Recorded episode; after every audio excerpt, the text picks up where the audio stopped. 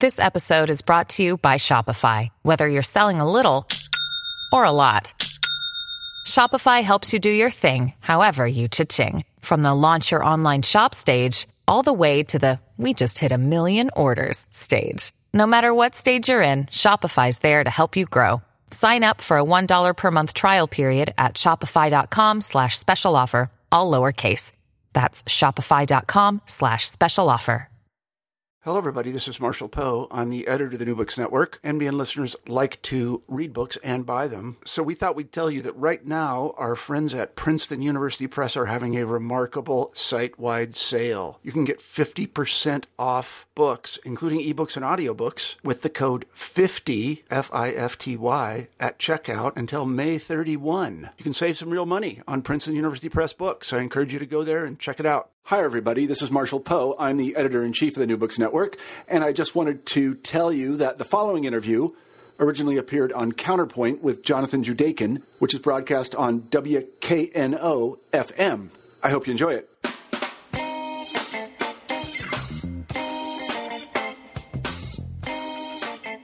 Welcome to Counterpoint. I'm Jonathan Judaken. From her first book on the Jewish philosopher Franz Rosenzweig, Leora Batnitzky has been heralded as a rising star in contemporary Jewish thought and the philosophy of religion. Batnitzky is currently a professor of Jewish studies and chair of the Department of Religion at Princeton University. She'll be giving a public lecture in Blount Auditorium at Rhodes College on Monday, September 30th at 6 p.m. about her latest book, How Judaism Became a Religion, which has now firmly ensconced her as a leading voice in her fields of study. In the midst of what's been a busy September season of Jewish holy days, I'm happy to have her on Counterpoint. Leora Batnitzky, welcome. Thank you. Thank you for having me. Leora, the title of this new book, How Judaism Became a Religion, is really provocative since many might wonder when hearing it, hasn't Judaism always been a religion? But you're exploring modern Jewish thought from the angle of what scholars call the social construction of religion. Explain what this means and why the invention of religion as a modern category was both a problem but also created new possibilities for Jews.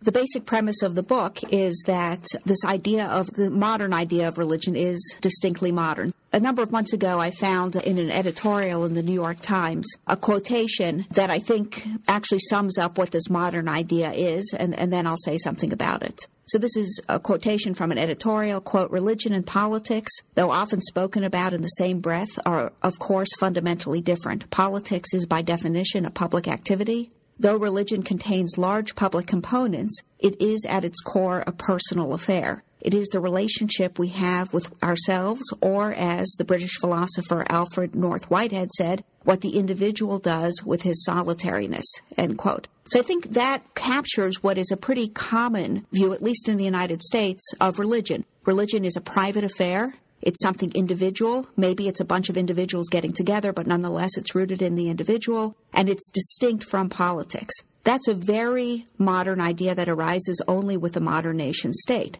With the rise of the modern nation state, collective activity and political activity come to be associated only with the state. Religion comes to be understood as non political. Now, if you just read the newspapers, you can see that it's an idea we have, but it doesn't really reflect reality in a lot of ways. So, if you think about, for instance, even in American public policy debates about abortion and gay marriage and how religious ideas do seem to filter into the political arena for better or for worse, we see, of course, France's now infamous headscarf affair, questions about what's going on in Egypt with the Muslim Brotherhood and democracy, and of course, in the Jewish context, disputes about the meaning of Jewishness of the State of Israel. So, this idea that religion on the one hand is private and then politics is where there's collective life, it doesn't really match up very well in reality, not just in Jewish thought, but also more generally in the world today. I think something that's helpful is maybe thinking about the term religion and also about the Hebrew word for religion, dat.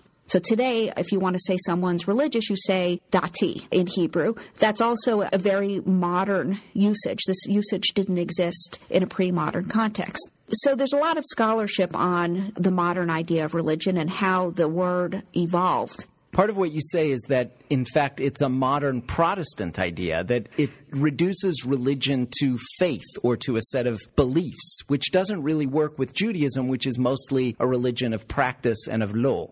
Absolutely. It's a particularly Protestant idea, an idea that develops along with the modern nation state. Now, how, how is it that we come to this idea of religion? Historically speaking, the Latin term that our word religion derives from was historically associated with ritual performance. The term religion, as we sort of use it today, begins to emerge in the 16th century with colonialists, and it's used to refer to non Christian religions. But by the 18th century, and this is really the key point, religion came mostly to be defined in terms of personal faith uh, or belief. One word about the term dat in this context. Dat, in terms of its pre modern usage, didn't mean religion in the sense of faith. It referred to law, and not even specifically to Jewish laws. Sometimes to Jewish laws, sometimes to just laws as such. Similar to the term religion, the word dat came to refer to faith really in, say, the 17th century. It began in Hebrew to be used more for faith and to be contrasted with law. So this is the backdrop, is this idea that religion is about faith and belief. So how does this relate to Judaism historically? Well, of course, Judaism historically speaking was always religious, but it wasn't a religion.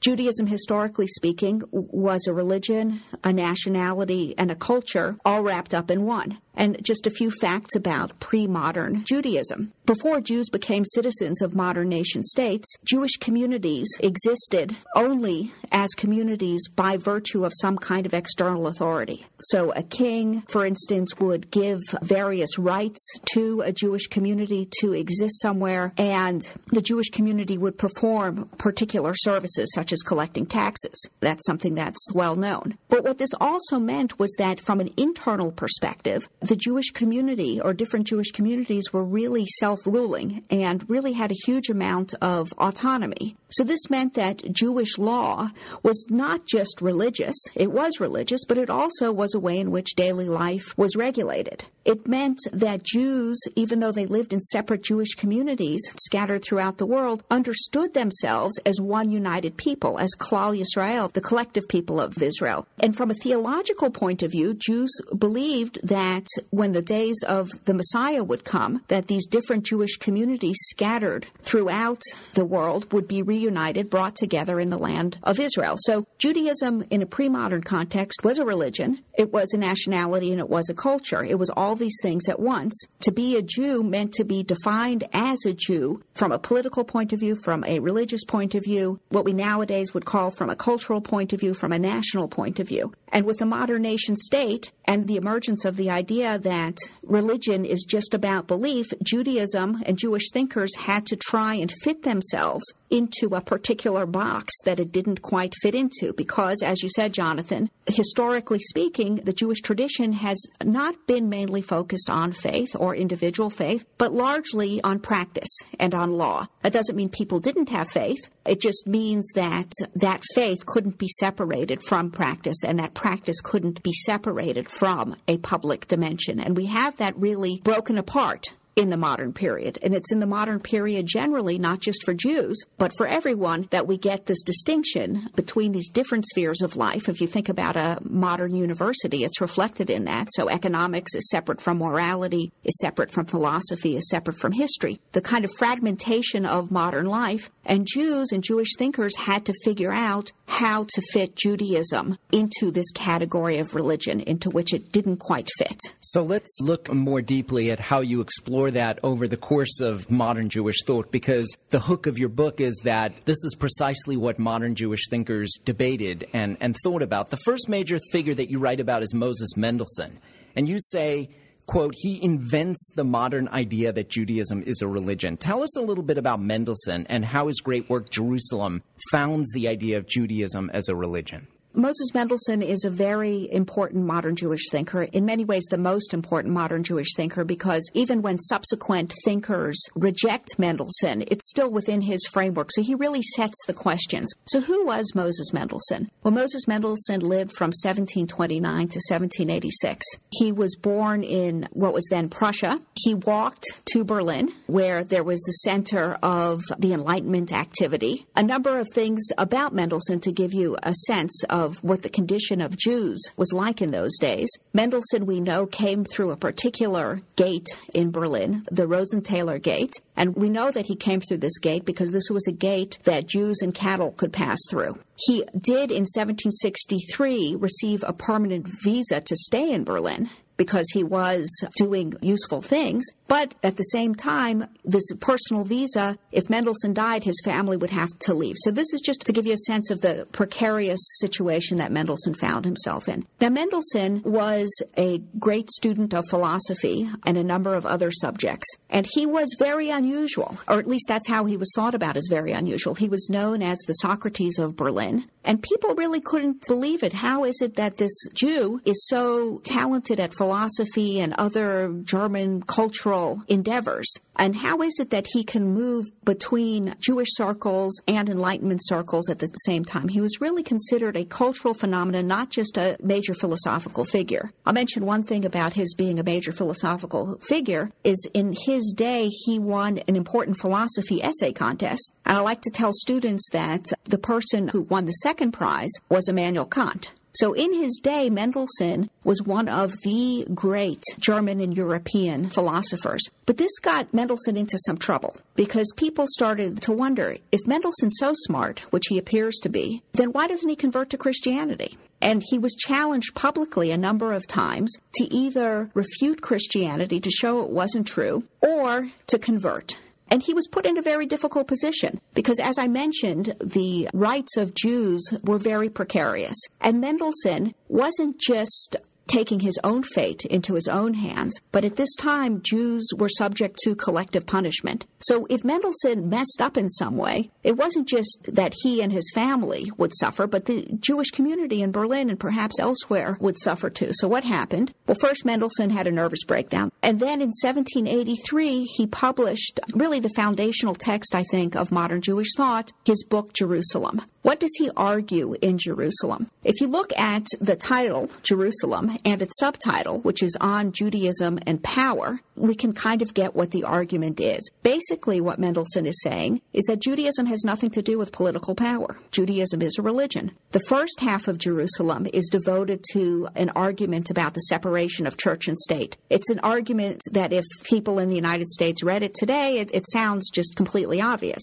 But of course, it wasn't obvious at that time. The second section of the book deals specifically with Judaism. And that's where Mendelssohn wants to argue that Judaism has nothing to do with politics as the state is, but rather Judaism is what he called a revealed legislation. It's only for Jews. It's a one-time historical event. The Jews were given the laws of Moses at Sinai. Only Jews need to follow Jewish law. Therefore, it's nobody else needs to worry about it. And at the same time, he wants to argue these laws are completely rational. They're subject to critiques of reason. They can't conflict with reason in any way. So Mendelssohn doesn't disprove Christianity or prove the truth of Judaism, but what he does is he argues that Judaism doesn't really have a stake in these questions about truth. It doesn't affect any enlightened person. It, it doesn't require anyone to believe in anything irrational. This is one of his claims. And of course, the subtext there is Christianity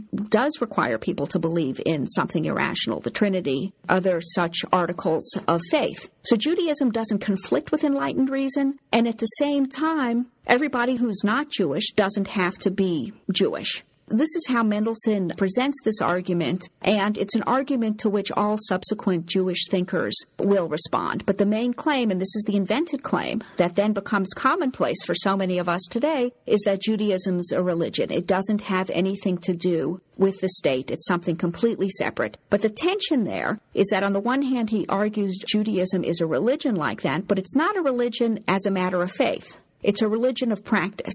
And once Jews actually had equal rights, once they actually became citizens of modern nation states, the question then became, why should Jews continue to follow these laws? It became an internal question. For Mendelssohn, it's not yet an internal question because he just assumes, because this is how things had always been, that Jews are Jews and they don't choose who they'll be. Rather, Jews are obliged to follow the law. So, in part, Mendelssohn became this crucially important founding figure because, on the one hand, he's articulating a notion of separation of church and state and arguing that, akin to the Lutherans in Germany that were like him, religion ought to be a matter of one's private convictions. But on the other hand, he's also adhering still to the idea of Jewish law.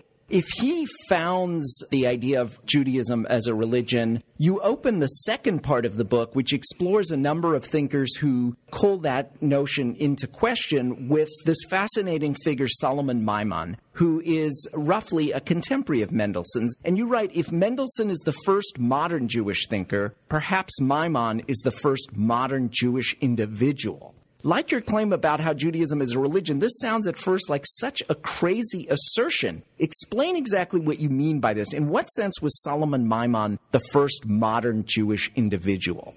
There were Jewish individuals before Solomon Maimon, but what I mean by that is that Maimon lives his life as a Jew and as an individual. And this is unprecedented. Now, some might argue that Baruch Spinoza, uh, who lived in the 17th century and was very famously excommunicated from the Jewish community in Amsterdam, that he was the first Jewish individual. Why? Because Spinoza was excommunicated, as I said, and he didn't convert to Christianity. So he lived his life as an individual and, in fact, was very threatened that different communities, not just the Jewish community, but also various Calvinist communities, were very threatened by Spinoza's existence. But I would argue it's not Spinoza. Why? Because Spinoza didn't really understand himself as fundamentally a Jew. What's interesting about Maimon is that he lives a life separate from any Jewish community, but he understands himself fundamentally as a Jew. He understands himself as forming his life, creating his own life, but separate from the Jewish community. He most famously published an autobiography in 1792, and most of what we know about Maimon is from that autobiography. And he's a very interesting figure. He got married at the age of 11. He was a father at the age of 14. He's a Talmudic genius. He also studies Hasidism, but then he abandons his wife and children in his mid 20s,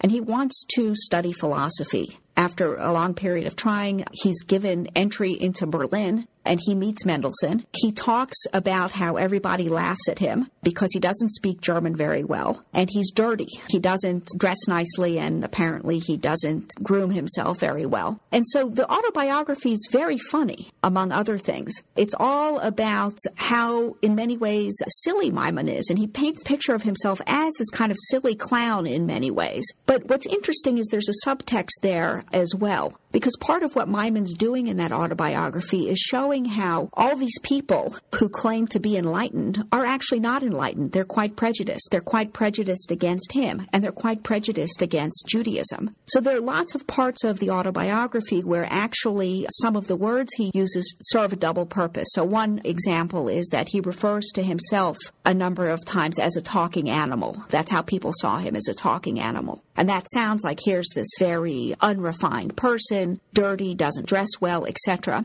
But if you think about the term talking animal, he's actually playing on the medieval Hebrew translation of Aristotle's idea of the human being being a rational or speaking animal. The term there is uh, chai hamidaber. And so what he's doing is he's, he's showing on the one hand, look, he, Maimon, according to these external standards of enlightenment, is unenlightened. But really, these, these so-called enlighteners, they're really just ignorant. And what he writes about is how he is continually not accepted by non-Jewish society. But at the same time, he's continually not accepted by Jewish society because he won't conform. But nonetheless, he considers himself very much a Jew. He forms himself out of his Jewishness. His name, in fact, Solomon Maimon is a made up name. His real name was Solomon, son of Joshua. Later in life, he took this name Solomon Maimon, clearly naming himself after the great medieval Jewish philosopher Moses Maimonides. And it's all about his self fashioning, the self fashioning of himself as a Jew. So it's in this sense that I mean that he's the first modern Jewish individual. in some senses, then, with Mendelssohn, we have the very modern Jewish predicament because Judaism now is something volitional. It's something that one has to subscribe to. And with Maimon, we have someone who's quite literally, in the form of a biography, writing their own life and therefore constructing themselves as an individual. You're listening to Counterpoint, and I'm Jonathan Judaken. I'm speaking today with Leora Batnitzky, author of How Judaism Became a Religion, which is the topic of her public lecture at Rhodes College on Monday, September 30th at 6 p.m. And we're discussing some of the major figures who forged the idea of Judaism in the modern period. Leora, I want to explore as much as we can some of the people who were important in constructing some of the major denominations within Judaism with the time that we have left. Tell us a little bit about the advent of Reform Judaism in particular and Geiger, who was the key figure behind the creation of Reform Judaism. How did this come out of Mendelssohn and the Enlightenment? What are the ways in which it was further shaping Judaism in this new modern way as a religion? Well, Geiger, who is a 19th century figure, writes at a time and he acts at a time in which Jews have received some, not all, political rights. And so he has to answer the question that Mendelssohn left subsequent thinkers with, which is why remain Jewish when you don't have to? And the origins of the Reform movement were an attempt to save Judaism, to offer a compelling internal reason for remaining Jewish. So Geiger very much embraced the idea that Judaism's a religion. He said that Judaism's essence is its universal religious element. And he added to that that Judaism was not just a religion, but it was the religious genius that ushered in the monotheistic worldview into world history. On the one hand, he was very much conforming his idea of Judaism to a Protestant idea. Yet, at the same time, there was a subversive element that he was saying that not only is Judaism a religion like Protestantism, but in fact, all the ideas that Protestantism has about religion, from specifically the prophets, for instance, they all came from Judaism. And in fact, Jesus was Jewish, he argued. He also wrote a book, by the way, on what Muhammad borrowed from Judaism. On the one hand, it was very much an apologetic stance. Judaism is a religion, it can fit into the modern nation state. On the other hand, he was very subversive. Now, Geiger's major idea and the major impetus behind Reform Judaism was to understand Judaism from a historical point of view. So, what Geiger argued was that if you look at Jewish history, you'll see that over time, Jews had to develop all kinds of survival mechanisms like the law, and they needed it. But now that Jews lived at a time where they were citizens of a modern nation state, they no longer needed the law. So part of what Jewish history was for Geiger was this progressive movement where Judaism's idea becomes purified in a new political environment. And in this German Jewish political environment, he believed Judaism could be the religion it always was, and not just the religion it always was, but the religion that really was a light unto the nations for all other people, and specifically Protestants. And part of what he did was to argue that many aspects of the law, in fact, were relics of a past and belonged in the past and therefore could be set aside. One of the people that he went to college with was Samson Raphael Hirsch, who becomes the founder of modern orthodoxy and absolutely viscerally rejects this idea of the abandonment of the law. Tell us a little bit about the way in which modern orthodoxy is, in fact, a response to Reform Judaism. And even though it claims to carry forward in an unbroken tradition Jewish law, its response to law, in fact, was also very modern and new. Well, first, as a historical matter, Hirsch and what became known as modern orthodoxy was simply a historical response to Geiger. In other words, some of what Geiger was doing came first. But I think on a deeper level, modern orthodoxy is modern because some of the ideas that are at the center of it are distinctly modern ideas. You wouldn't find them in pre-modern Jewish sources. So, so let me give you a couple of examples. Well, first of all, Hirsch very much, of course, rejected Geiger's idea that Judaism was a religion defined in terms of this monotheistic worldview rather than law. And Hirsch argued, and this is the basis of modern orthodoxy, that the law is eternal. No matter what happens historically, Jews will always be following Jewish law, obliged to follow Jewish law and that's something that doesn't change. But what's interesting about that is that Hirsch actually made that argument not as a rejection of, say, Mendelssohn's basic premises, but really as an intensification. He argued in even stronger terms than Geiger did, by the way, stronger terms than Mendelssohn did too, that the law or halacha had absolutely no relationship whatsoever to politics. And in fact, in his writings on Jewish communal life, he argues that Jewish law really is a matter of timeless principles that move and guide the Jew in every fiber of his heart and every stirring of his will. It's very individualistic. It's all about what is in the heart and what is in the will. So that's the first way in which modern orthodoxy is quite modern, is in this shared idea with the reform movement and with Mendelssohn beforehand that the law is completely different from political life. Second of all, what Hirsch did is he is really the figure who created modern denominationalism. People often think that this began with the reform movement, that the reform movement created denominationalism, but actually Hirsch petitioned the Prussian government in 1876 to allow him to form a distinct Jewish community. And what was this Jewish community? This was a community of those that Hirsch called the genuine Jew. He didn't deny that non Orthodox Jews were Jews because, of course, from a halachic perspective, one can't do that. From a halachic perspective, anyone who's born from a Jewish mother is Jewish. But nonetheless, Hirsch made this distinction between Jews and genuine Jews. And who are these genuine Jews? They're genuine Jews who are loyal to the law, who believe in the law, who believe that the law as it is today was given to Moses at Sinai. And so it's really this individualistic basis and also this idea that it's a matter of belief in the law that makes orthodoxy and Hirsch's version of it certainly extremely modern.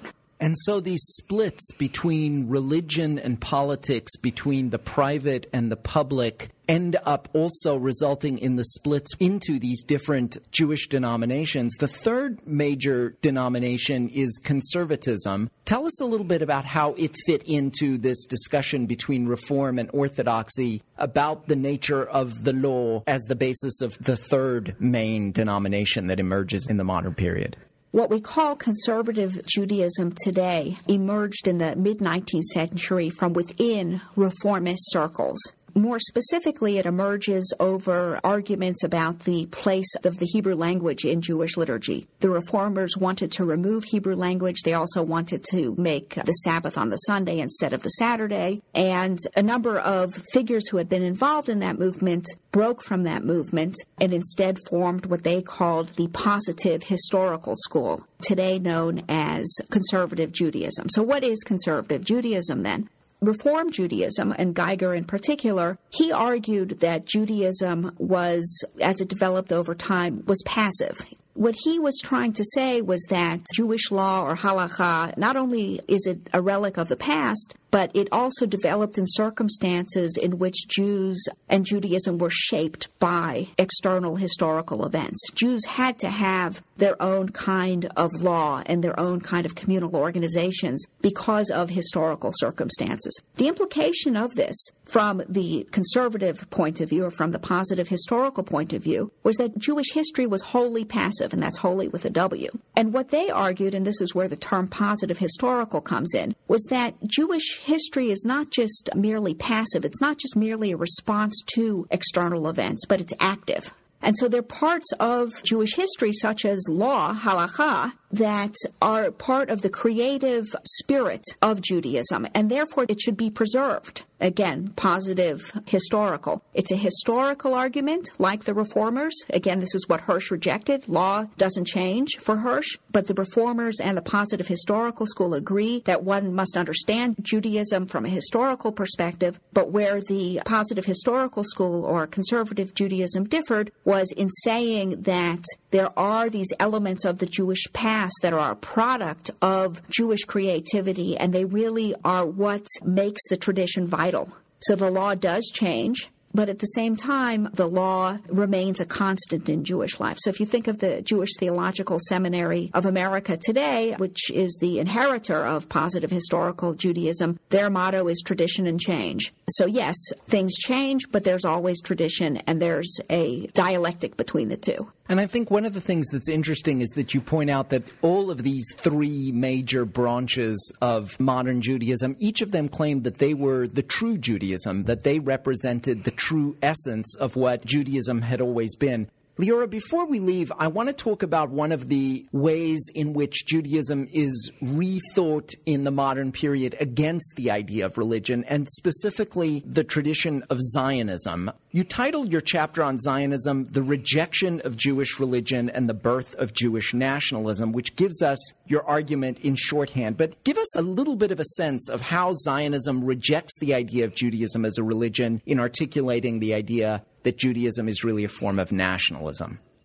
Well, something that's very important today to keep in mind is that while lots of people think of Zionism as religious, Zionism, historically speaking, was very much an anti religious movement. And so Zionism, historically speaking, rejected this idea that Judaism is a religion. Zionism claimed that part of the problem of Jewish history was that Jews were passively waiting for the Messiah to come before they returned to the land of Israel. And what Jews needed to do was to take matters into their own hands and actively create either a state or a settlement in the land of Israel or elsewhere. Some of them argued elsewhere. So, one way of understanding Zionism historically is to see that Zionism, of course, arose in response to growing anti Semitism. One might have thought, as I think a number of Jewish thinkers did think, that with full equality, that Jews would be accepted by the various states in which they lived. That didn't happen in Europe. Jews were increasingly subject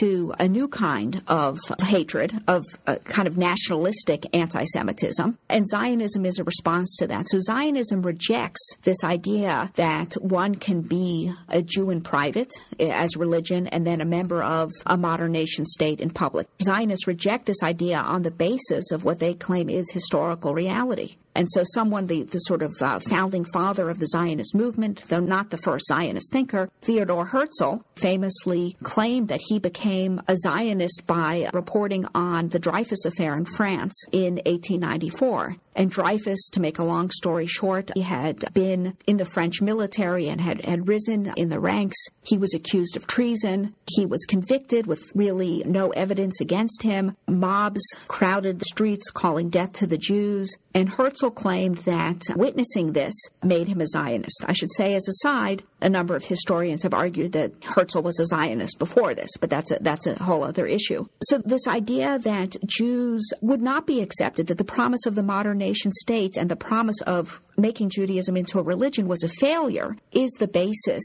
of Zionism, historically speaking.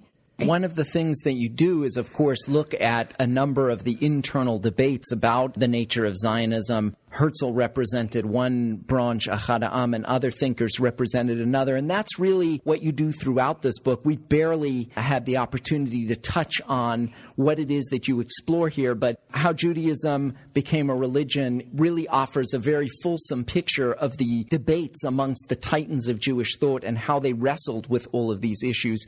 Leora, thanks so much for giving us a sense of how Jewish thinkers debated about whether Judaism is a religion or a nation or a culture, and for being with us today on Counterpoint. Thank you for having me. Putting a spotlight on the role of scholars, academics, and intellectuals, and how their work illuminates the issues we face locally and globally, Counterpoint is a monthly broadcast on WKNO FM. To listen to the show in its entirety, visit WKNOFM.org and click on the news menu item, where you'll find a link to Counterpoint. You can podcast Counterpoint by visiting iTunes and searching for WKNO Counterpoint.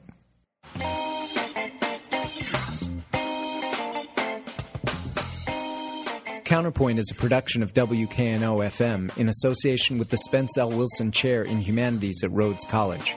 Justin Willingham produces the show. I'm Jonathan Judaken. Thanks for listening.